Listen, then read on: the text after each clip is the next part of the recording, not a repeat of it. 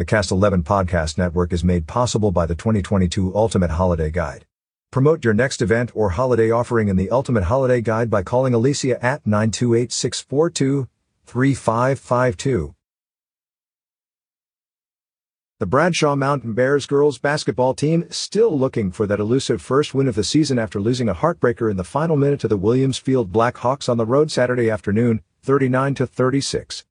With the game tied at 36 to 36 with 36 seconds left on the clock in the fourth quarter, Williams field guard Cadence Davis picked off an inbound pass from Bradshaw Mountain and drove the ball to the hoop to give the Blackhawks the advantage and the Bears couldn't respond. Great game. We made some errors right at the end but give Williams field credit. They did a nice job coming back in the second half, Bears head coach Rick Haltom said. We kind of stalled a little bit in the third quarter, but back to the drawing board Monday. Bradshaw Mountain falls to 0 to 3 on the season after the team's second consecutive three-point defeat. It was a rough start to the game for Bradshaw Mountain offensively as they only scored 5 points in the first quarter and they didn't get their first field goal until the final minute.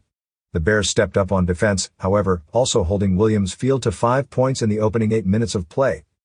Bradshaw Mountain would find their groove in the second quarter as they began on a 12 2 run and outscored Williams Field 15 5 heading into halftime. Williams Field would storm right back with a 15 4 run out of halftime to take the lead with one minute remaining in the third quarter.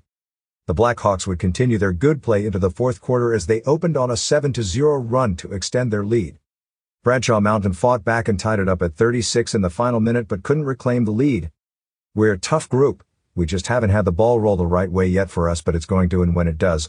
Look out for Bradshaw because I think we're going to win some games, Haltom said, adding the team isn't worried.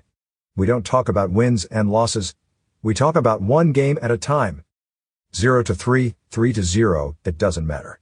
It's still early in the season. Senior Ellie Bennett led the team with 15 points in the loss, while sophomore Collie Smith added 10 points.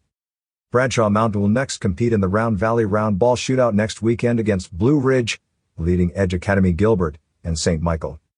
To listen to the entire game recap including interviews with the coach and players, Tune in to Talkin' Central Arizona Sports with Torrance Dunham on Cast 11.